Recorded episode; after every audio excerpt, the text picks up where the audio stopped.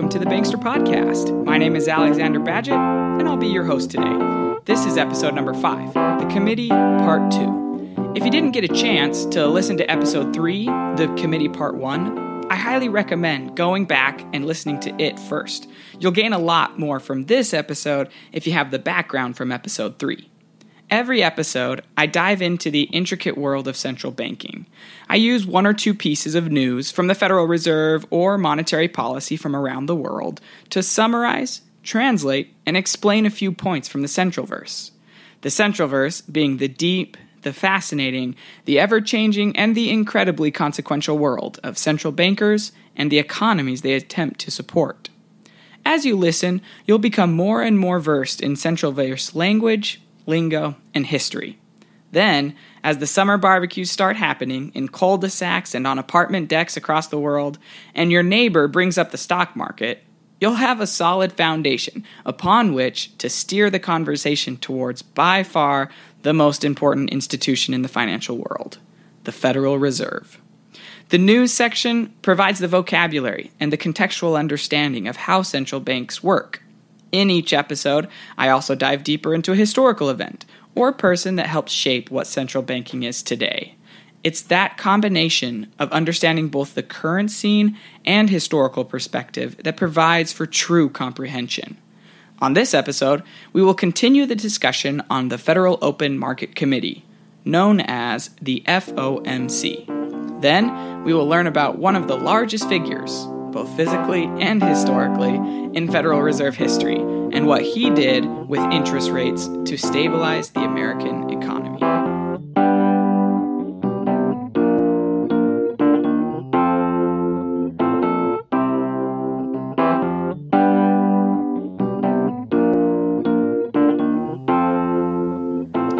First, listen to a few titles of articles in the news over just the last week. A battle brews over negative rates on mortgages. U.S. stocks drop on expectations for higher interest rates. New York Fed chief believes the central bank is on the right track. This list could go on and on, and the theme tying all these articles together is interest rates. They're constantly talked about in the news. They affect family savings and retirement accounts, as well as their monthly mortgage and other debt payments. But on a grander scale, they affect the way businesses and banks operate. And it's in the world of banks that the Fed operates their control over the direction of interest rates. But before we discuss how they do this, let's first make one important clarification.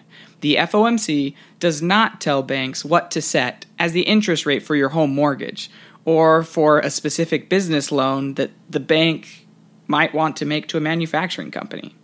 That's why there are thousands of banks, and all of them are able to compete with one another, setting slightly different rates and offering slightly different products.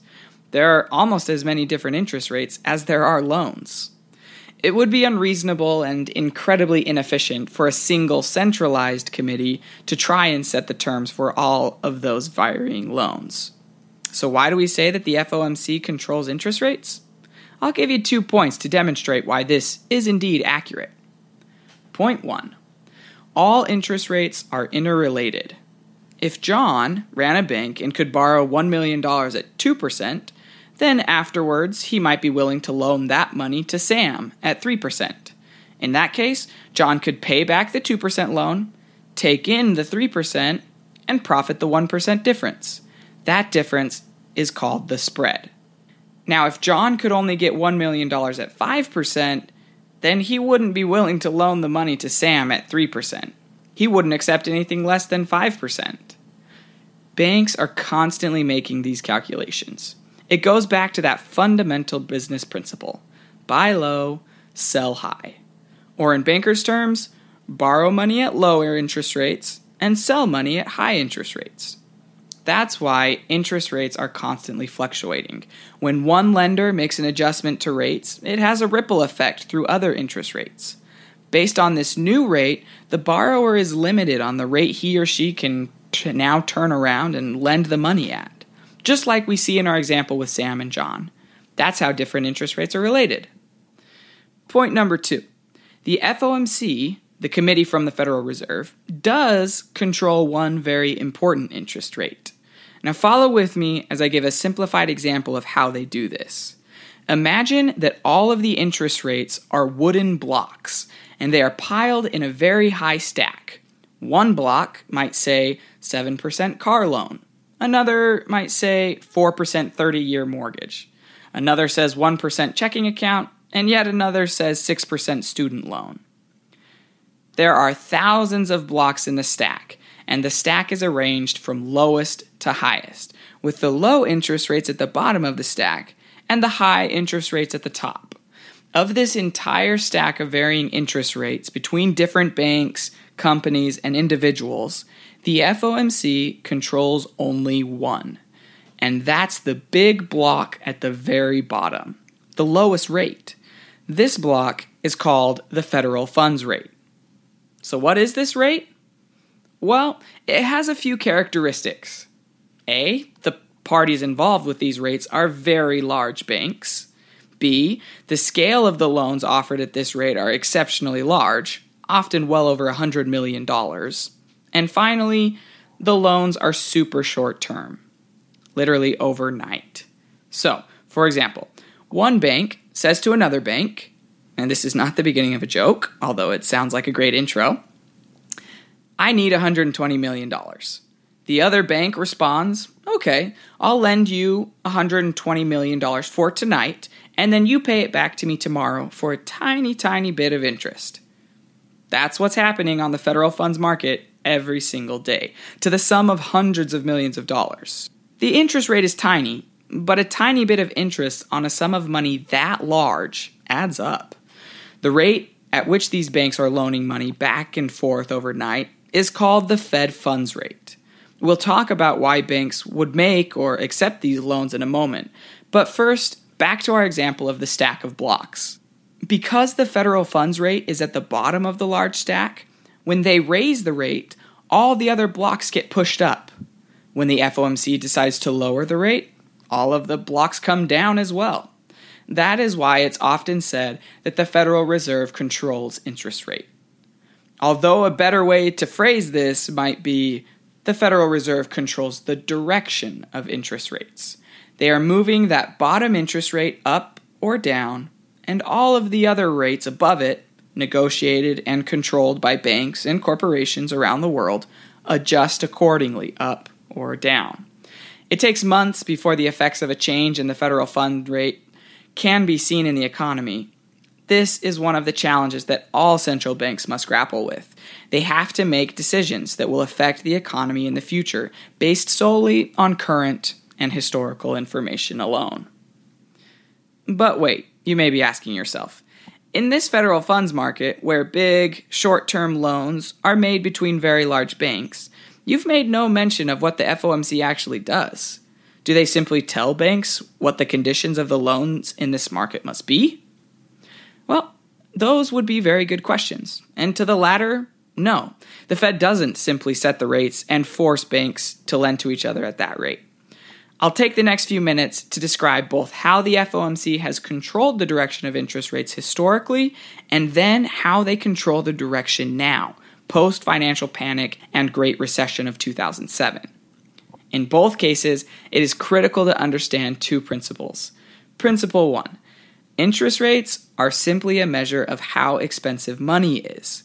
Or if you remember from episode 3, it's the price you pay to spend someone else's money now and then pay them back later. And principle two if you change the supply of money, you can change how expensive money is. Combining these two principles together, we see that the FOMC could control the interest rate in the market where Fed funds are bought and sold by changing the amount of money in the market. This is a unique role that central banks play in the economy. They control the supply of money, or how much money is out there. They can increase the amount of money or decrease the amount of money in the economy as they see fit. This is all done on computers. The money they create comes from simply changing the digits in the digital accounts that banks have at the Federal Reserve. Changing interest rates has nothing to do with the amount of paper money you and I use to buy our candy bars at this corner market. When the FOMC decides to increase the amount of money in the federal funds market, interest rates go down. When they decrease the amount of money in this market, interest rates go up. The traditional way in which they increased the supply of money was through trading United States government treasury securities, which are government bonds or just basically government debt. So, how does this work? Well, imagine that you are a bank and you hold a government bond. Well, that's not money, right?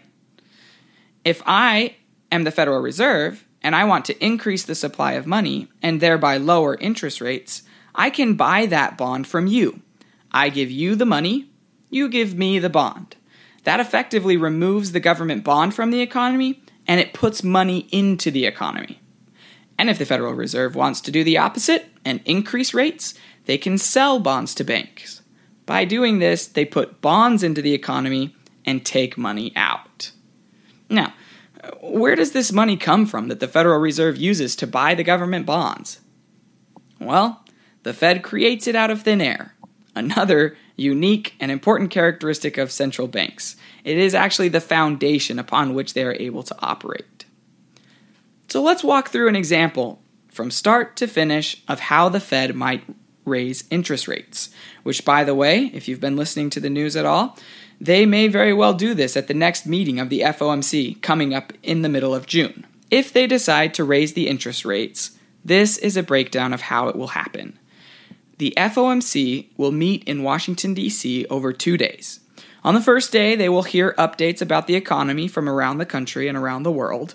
They will also hear from each of the governors based in D.C. and the 12 Federal Reserve Bank presidents from around the country.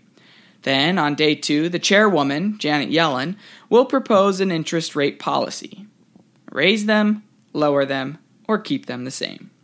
And the voting members of the committee, head back to episode 3 if you've forgotten how the voting structure works, will vote in favor or against. Let's say, after discussing the economy, that Chair Yellen proposes that they raise interest rates. If the majority of the FOMC votes with her, and in the 80 years of history at the FOMC, the chairperson has never been outvoted. Well, then they will direct the Federal Reserve Bank of New York to use open market operations to raise the federal funds rate.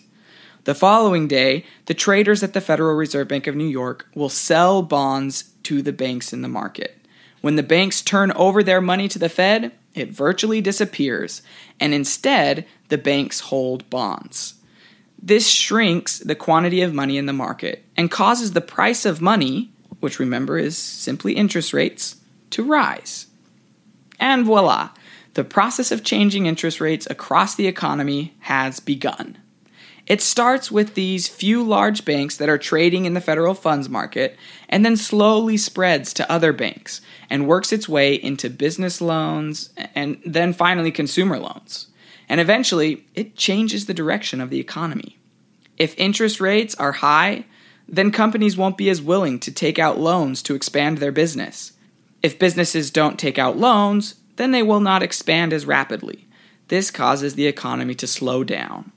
A slowdown in the economy might be good if there is inflation or even a threat of inflation. Now, this is the way in which the Fed operated before the financial crisis, and the basic principles still apply today. However, raising rates this time around was a little trickier due to one point I haven't mentioned yet. Why are big banks making such large loans to each other on such short terms? Well, again, this is due directly to the Federal Reserve. The law says that banks have to hold on reserve a certain percentage of their deposits. For example, if you deposit $100 into your checking account, the bank must hold on to about $10 and they can lend the remaining 90. Those $10 can either be kept at the vault at the bank or they can be deposited in the bank's account at the Federal Reserve. But imagine that you are a big bank. We'll call you Bank A. At 3 in the afternoon, let's imagine that you get a phone call from Apple asking to take out a $500 million loan to finance the production of their latest iPhone. Now, no big bank is going to pass on an opportunity to make a loan like that. So by 4 o'clock, the loan is made and the bank wires Apple the $500 million. This was a great deal for the bank, but it leaves them way under on the reserve requirement.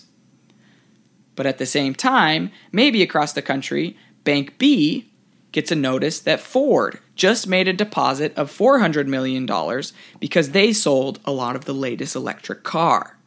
Now, Bank B is way over on their reserve requirement. And this is where the need for a marketplace is created. Bank A goes out on the federal funds market needing money to satisfy their reserve requirement. And Bank B also goes to the Fed funds market looking to make a few extra dollars on all of their extra reserves. A deal is made, and Bank A satisfies their requirement, and Bank B earns a tiny bit of interest from the loan. So the Fed funds market is basically just a place where big banks can go to get large short term loans in order to satisfy their reserve requirement. They are trading money back and forth, and the Federal Reserve is controlling how much money is in this marketplace, which in turn controls what the interest rates are on the loans created in the market. So, what happened after the financial crisis? Well, the Federal Reserve lowered interest rates really low. In fact, they lowered them as far as they traditionally could, basically to zero. In order to lower interest rates this low, they had to put a lot of money into the Fed funds market. This served its purpose. Interest rates fell and fell until they hit just north of zero. But then there was a slight problem. All of the banks had lots and lots of extra reserves, so there was no longer any need for them to go to the federal funds market and buy and sell. Remember that most of the reserves are held at the bank's accounts at the Federal Reserve. One thing that changed in 2008 due to the crisis was the Federal Reserve was now allowed to pay interest on the reserves that the banks were holding at the Fed. This allows the Federal Reserve to indirectly control how much money is in the market. But instead of actually putting money into the market by purchasing bonds, or taking money out by selling bonds, the Fed now does it indirectly by providing interest on banks' reserves. They can change the supply of money by encouraging banks to sit on money. They do this by paying them interest. On the other side, they can encourage banks to put their money out in the economy by not paying very much, or even zero, interest. So, in summary, the FOMC controls the direction of interest rates across the economy and across the world by controlling just one very important, very low interest rate. This in turn affects when and how many businesses take out new loans and expand, which in turn affects how many jobs are created or lost in the economy. It's this responsibility to keep economies from overheating and boosting economies when they are dragging that makes central banks so important. If economies overheat, then inflation quickly takes over, and what you used to be able to buy with $5 quickly costs you $10. If economies slow down too much, on the other hand, then businesses stop investing in new products or expanding, and then people lose their job. I'll use an example from the tenure of a previous chairman of the FOMC, Paul Volcker, to describe how he used the control of the direction of interest rates that the Federal Reserve has to help settle an economy that was spiraling out of control.